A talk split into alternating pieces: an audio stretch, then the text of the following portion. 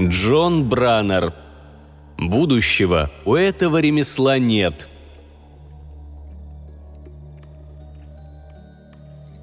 Ничего. Все еще полный оптимизма Альфьери ждал, но, увы, его надежды не оправдались.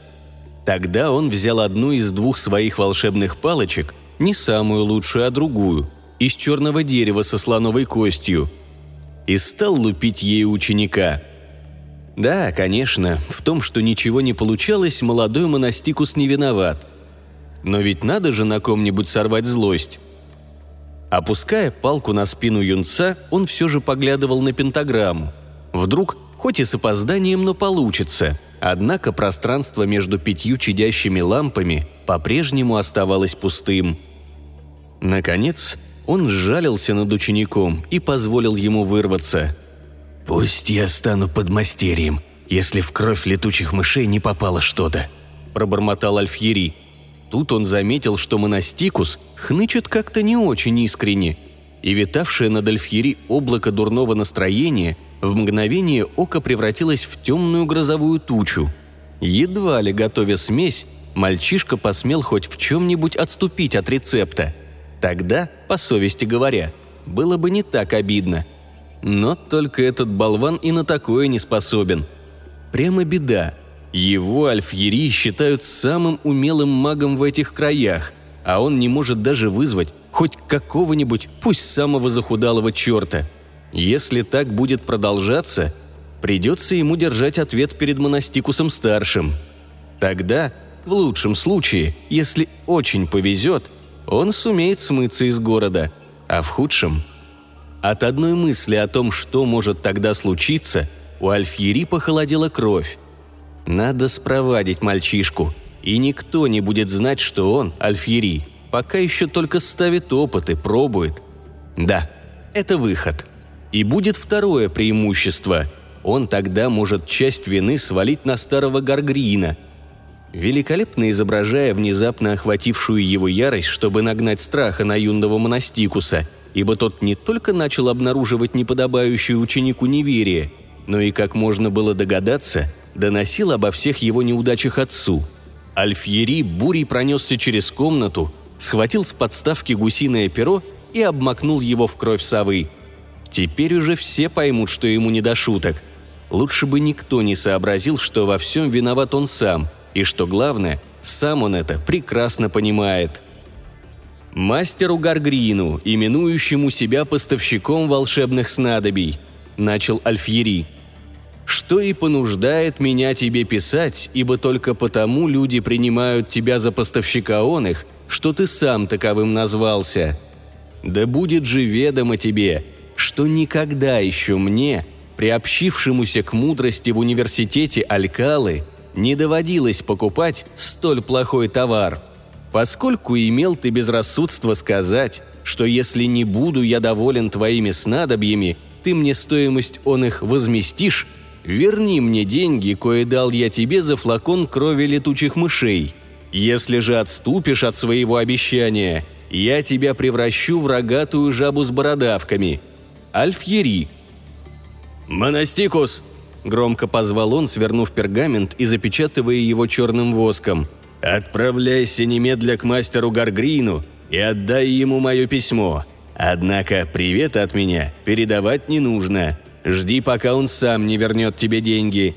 Затем быстрее возвращайся назад, дабы я не отдубасил тебя снова. Поспешай же!»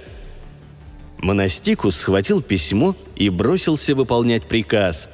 Едва дверь за ним захлопнулась, Альфьери рухнул в ближайшее кресло и облегченно вздохнул. «Нет, но каким же дураком надо быть, чтобы влипнуть в такую историю?» Теперь придется валить все на старого Гаргрина, хотя он, Альфьери, этого совсем не хочет. Ведь Гаргрин, честно говоря, вовсе неплохой человек.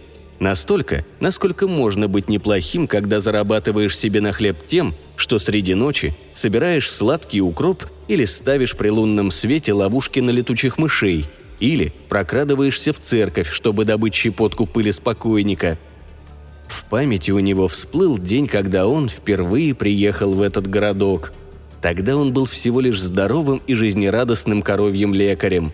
Кстати, вот она, его старая кожаная сумка с целебными травами, висит на стене. Он с любовью на нее посмотрел. От этих трав, как он постепенно, пробуя и ошибаясь, выяснил, хоть на самом деле бывает польза. И однако именно они в каком-то смысле стали причиной его падения. Бельфигор побери тот день, когда он появился здесь впервые – и вылечил от крупа телку миссис Уокер.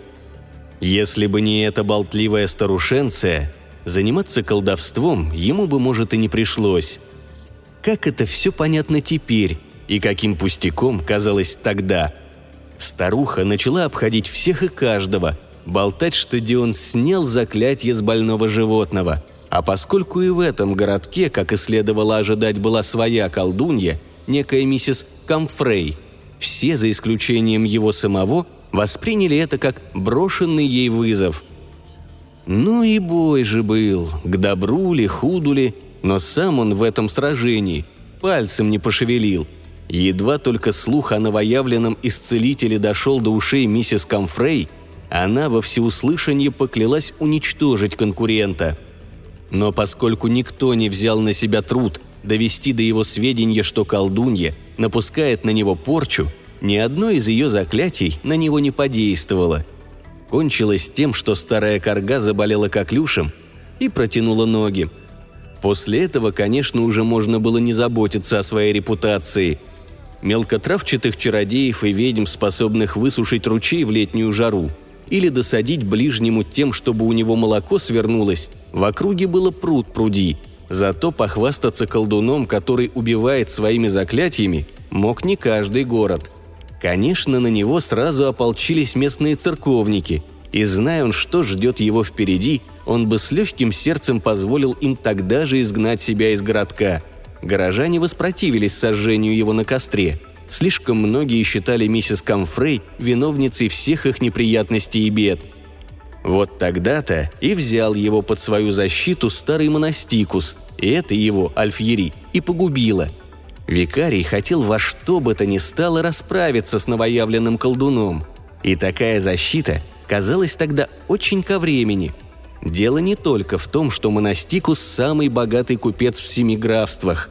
Люди шепотом говорили, будто он – незаконно рожденный сын священника, отсюда и его имя – и говорили также, будто и сам он втихомолку занимается ведовством. Такого лучше не задевать. Альфьери наврал ему, что весьма сведущ в магии, и Монастикус, никогда не проходивший мимо того, что могло дать прибыль, помог ему заявить о себе как о практикующем маге и даже отдал в обучение Альфьери своего сына. Не иначе как решил. Альфьери передаст ему все, что знает, а потом они избавятся от учителя – и дело станет, так сказать, чисто семейным. Надо же было наболтать столько. Он осыпал проклятиями свой лживый язык, называя при этом имена, от одного упоминания которых весь городок, если верить книгам, должен был бы провалиться в тартарары. Ничего такого, однако, не произошло. Книги. Больше он ни на йоту не верил им. Сочинив историю о том, как один из прежних учеников, когда его не было дома – вызвал демона огня и не сумел с ним справиться, так что демон сжег его Альфьери библиотеку. Он уговорил старого монастикуса купить ему все книги по волшебству и магии. Но хоть и много рецептов в этих книгах, ни один не действует. Он окинул полку взглядом. Симон Мак. Фу. Михаил Псел. Сплошная чушь. Гермес Трисмегист. Полоумный. Жалкие лгуны – все до единого. И однако, может быть, именно потому, что слишком уж давно его считают обладателем знаний и умений, которых у него нет, и он уже начинает верить в них сам. Но черт возьми, должно же быть хоть сколько-нибудь правды во всем этом. Был ведь в Вюртемберге тот, как его, Фостер? Нет, не Фостер. А, Фауст. Именно так. У него, как рассказывают, получалось совсем неплохо. Фонтаны вина били из столов и тому подобное.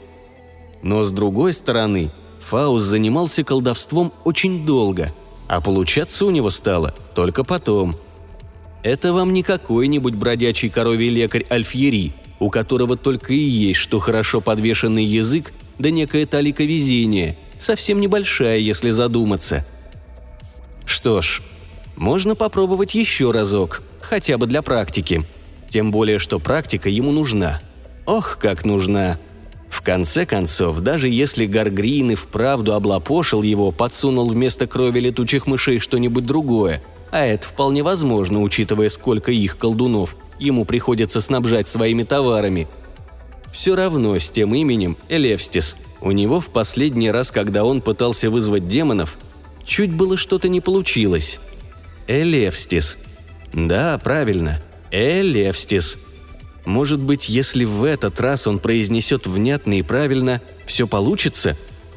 Он взял с полки свою лучшую волшебную палочку – золотую с серебряными концами, и, тщательно выбрав место, стал около пентаграммы. То и дело, заглядывая в открытую книгу рядом на пюпитре, он налил масло в светильники, сжег еще одно красное петушиное перо, подбросил сушеных трав на жаровню и начал. «In nomine Belfigoris conjuro te...» В центре пентаграммы что-то ярко вспыхнуло – и появилась человеческая фигура, ошеломленно озирающаяся вокруг. Чувствуя, что у него подкашиваются ноги, Альфьери нащупал сзади стол и прислонился к нему. «Все не так, все не по правилам», он ведь даже не дошел до той части, где называет Элевстиса. Но все-таки и он, прищурившись, вгляделся получше. Кое-чего он достиг. И если даже это не совсем то, чего он ожидал, все равно перед ним настоящий, самый что ни на есть доподлинный демон. Никто другой просто не может быть. Твердо, с уверенностью которой на самом деле вовсе не испытывал, он сказал «Покорись моей воле, демон! Исполняй повеление своего господина!» Из потока слов, которые обрушил на него демон, Альфьери понял лишь немногие, и это его очень расстроило – если ему не повезло, и он вызвал какого-то из этих арабских джинов, о которых упоминает Аль-Хазрет, никакой пользы от этого не будет. Он и латынь понимает плохо, а уж об арабском и говорить нечего. Он заговорил снова, но уже не так уверенно. «Кто ты? Назови себя! Я хочу знать твое имя!» В колеблющемся свете трудно было хорошо разглядеть демона, однако, присмотревшись, он увидел, что ростом демон с довольно высокого человека. Ни хвоста, ни рогов у него нет. И даже пламени не изрыгает. Не бог весь что за демон, какая-то мелкота. Вот тебе и везение. И самое худшее во всем этом, что он, Альфьери, один, и нет свидетелей его триумфа. И однако в фигуре демона явно было что-то сверхъестественное. Собравшись с духом, Альфьери заговорил опять – «In nomine Бельфигорис Адонис Осирис Ламахтани». Он продолжал заклинание и вдруг умолк, охваченный изумлением и ужасом. Демон поднял руку к подбородку, исторгнул огонь из кончиков пальцев, поднес к чему-то, что держал во рту, и теперь дышал дымом. Альфьери, едва сдержав крик, отпрянул назад. Демон, между тем, неторопливо оглядев комнату, принял, похоже, какое-то решение. Выпустив облако дыма, он медленно заговорил. И эхо его голоса гулко отдавалось в доме. Говорил он как-то чудно, но, может, он явился из частей преисподней, предназначенных для грешников других стран? А сказал демон вот что. «Это надо же, чтобы все так совпало. Пять источников инфракрасных лучей, а чтение заклинаний вслух Видно, дает малярные вибрации. Условия почти идеальны. Не отсюда ли легенда о чертях и духах? Эй, послушай!» Альфьери подпрыгнул чуть не до потолка. «Что?» – пролепетал он дрожащим голосом. «Ты волшебник, колдун или кто?» «Я волшебник», – сказал Альфьери, судорожно цепляясь за остатки самообладания. «Я учился в университете Алькалы», поспешил он добавить, надеясь произвести на демона впечатление. «Я приказываю, чтобы ты мне служил!» Не обратив никакого внимания на его последние слова, демон продолжал оглядывать комнату. «Это надо же, чтобы так совпало!» — повторил он, явно поглощенный своими мыслями. «Может, ты кто-нибудь из знаменитых? Не Фау случайно?» — спросил он Альфьери. «Нет», — неохотно признал тот и назвал себя. «Никогда не слышал», — сказал, глядя мимо него демон. «Меня, кстати, зовут Алснит». Все шло как-то не так, и Альфьери ухватился за единственное, что понял. «Не из аравийских ли ты стран, Альснит?» – спросил он, запинаясь. «Слишком низкий уровень. До идеи путешествий во времени пока еще не доросли», – констатировал Снит. «Нет, я из Лондона. Я бы с превеликим удовольствием остался и поболтал с тобой, но спешу. Хочу посмотреть, как в 55 году до Рождества Христова в Британии высаживается Юлий Цезарь. Ты уж извини меня». Он дотронулся до какого-то диковинного предмета, висевшего на поясе, и стал что-то делать. Понять смысл того, что говорил демон, Альфьери было довольно трудно. Однако до него все-таки дошло, что его первый настоящий демон вот-вот от него ускользнет, и потому он схватил книгу заклинаний и начал снова. «Конджуро те!» Демон поднял на Альфьери глаза. «Ну да, конечно», — с гримасой раздражения сказал он. «Как я об этом не подумал? Совпадение или нет, но у тебя здесь абсолютно непреодолимый темпоральный барьер. Мне не двинуться ни вперед, ни назад во времени, пока ты не задуешь светильники. Задуй их, пожалуйста, если тебе не трудно». «Ни за что!» – торжествующе воскликнул Альфьери. «Ты – первый истинный демон, которого мне удалось вызвать, и я не отпущу тебя, пока не покажу моему покровителю. Иначе меня ждет четвертование или костер». Снит уловил ноту отчаяния в его голосе и сказал. «Что ж, видно, смотреть на старика Юлия будет кто-то другой. Ждал он меня две тысячи лет, может подождать еще. А у тебя вроде бы и вправду неприятности». «Воистину так», — признался Альфьери, и неожиданно для себя самого начал рассказывать демону о том, как сам того не желая, вынужден был прикинуться волшебником, которому все под силу. Снит, сочувственно его выслушав, прищелкнул языком.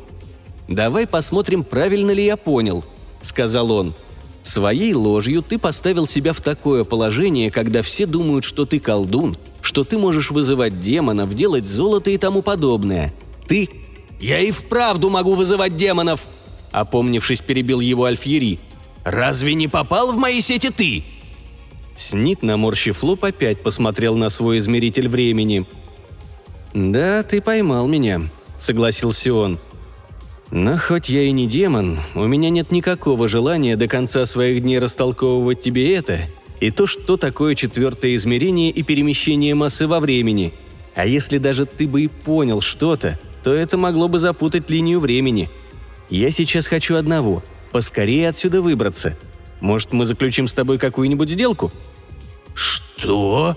Альфьери все более убеждался в том, что быть заклинателем духов не так-то просто. Иными словами, необычайно терпеливо продолжал Снит, Могу я за то, чтобы ты меня отпустил, сделать что-нибудь для тебя?» До Альфьери вообще все доходило туго, но уж если ему удавалось уловить мысль, он вцеплялся в нее мертвой хваткой. «Ты многое можешь?» – спросил он. «Любое желание исполнишь». «Не любое», – Снит задумался. «Но одно-два скромных выполнить могу. Менять историю основательно не стану, но на небольшие изменения пойду.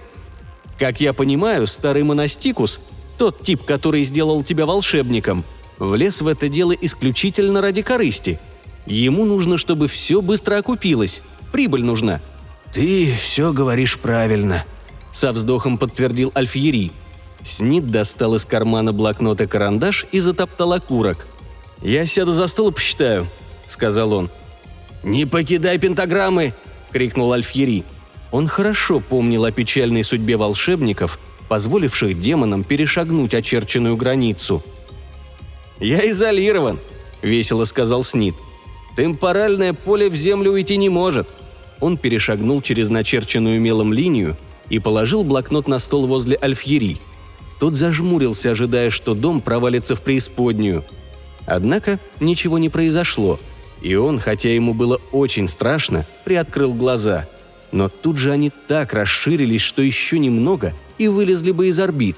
Разложив на столе карту, на ней были обозначены исторические события трех тысячелетий. Демон что-то вычислял. Закончив, он, довольный, повернулся к Альфьери и спросил. «Три с четвертью килограмма золота. Тебя устроит? Столько я могу тебе дать. В линии времени от этого возникнет нарушение не более чем субтретьего уровня». Альфьери уловил главное для себя слово и за него ухватился. «Ты можешь дать мне золото?» – поспешно спросил он. «Монастикус до потолка подпрыгнет от радости, когда увидит червонное золото». «Хорошо, он его увидит», – сказал Снит. «Есть у тебя что-нибудь не очень нужное, попассивней?» Производить трансмутацию малых масс, разбросанных на большой площади при помощи портативного прибора, трудновато. А вот это как раз бы подошло. И он показал на небольшой чугунный котел. «Тебе эта штуковина очень нужна?» Альфьери не в силах вымолвить ни слова, отрицательно покачал головой. Демон снял с пояса небольшой продолговатый предмет и нажал на его конец. Другой конец сразу засветился чистым белым светом. «Отойди подальше», — сказал Снит через плечо. «Может обжечь». Он надел темные выпуклые очки и, будто играя, стал водить лучом света по котлу. Повторять не понадобилось. Альфьерис сам был бы рад оказаться сейчас где-нибудь подальше и ничего этого не видеть. Снит, между тем, мурлыча себе под нос, продолжал работать. Черный матовый край котла, омываемый лучом света, начал желтеть. Через десять минут Снит повернулся к Альфьери и сказал, улыбаясь. «Химически чистое и, самое главное, настоящее. Лучшего не сыскать и в Эльдорадо. Вообще-то его тут даже больше, чем я тебе обещал, но я все же надеюсь, что это в пределах допустимого». Альфьери с опаской протянул руку и дотронулся до котла. Глаза его расширились от ужаса. «Ну а теперь», — строго сказал Снит, — «задуешь ты свои лампы или мне превратить тебя в бородавочника?» Угроза была глупая, но Альфьери только что собственными глазами видел, как произошло невозможное, и рисковать ему не хотелось. Рука его мгновенно схватила щипцы, которыми он снимал нагар со светильников. Как жаль, что успеха его никто не видел. Но нечего бога гневить, ведь у него теперь есть золото. Едва угас чуть слышным хлопком первый светильник, как демон исчез, и в оставленную им пустоту мгновенно устремился в воздух. Альфьери упал в кресло.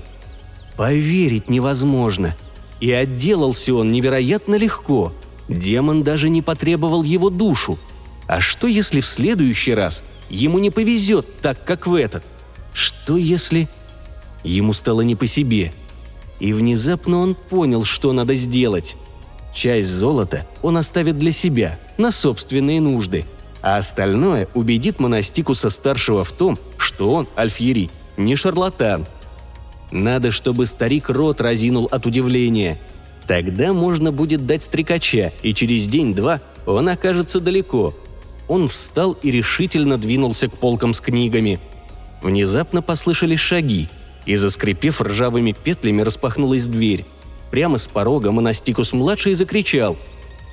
«Мастер Гаргрин говорит, что для миссис Камфрей его кровь летучих мышей была хороша, и он денег не вернет», Разреши мне, учитель, набрать трав, нужных, чтобы превратить его в жа... Ой, что это?» Он увидел на полу горшок из литого золота. «Как ты сделал это, учитель?» – спросил он, не сводя с горшка глаз. «Не учитель я тебе больше», – надменно ответил ему Альфьери. «Свой договор с твоим отцом я выполнил. Я сделал для него золото и отныне возвращаюсь к первоначальному своему занятию. Буду, как и прежде, лечить коров». Он бросил охапку пергаментов на еще раскаленную жаровню и повернулся к молодому монастикусу. «Слушай меня внимательно, юнец», — подняв палец, сказал он. «Да не введет тебя это золото в искушение. Брось заниматься колдовством. Оно опасно, и будущего у этого ремесла нет».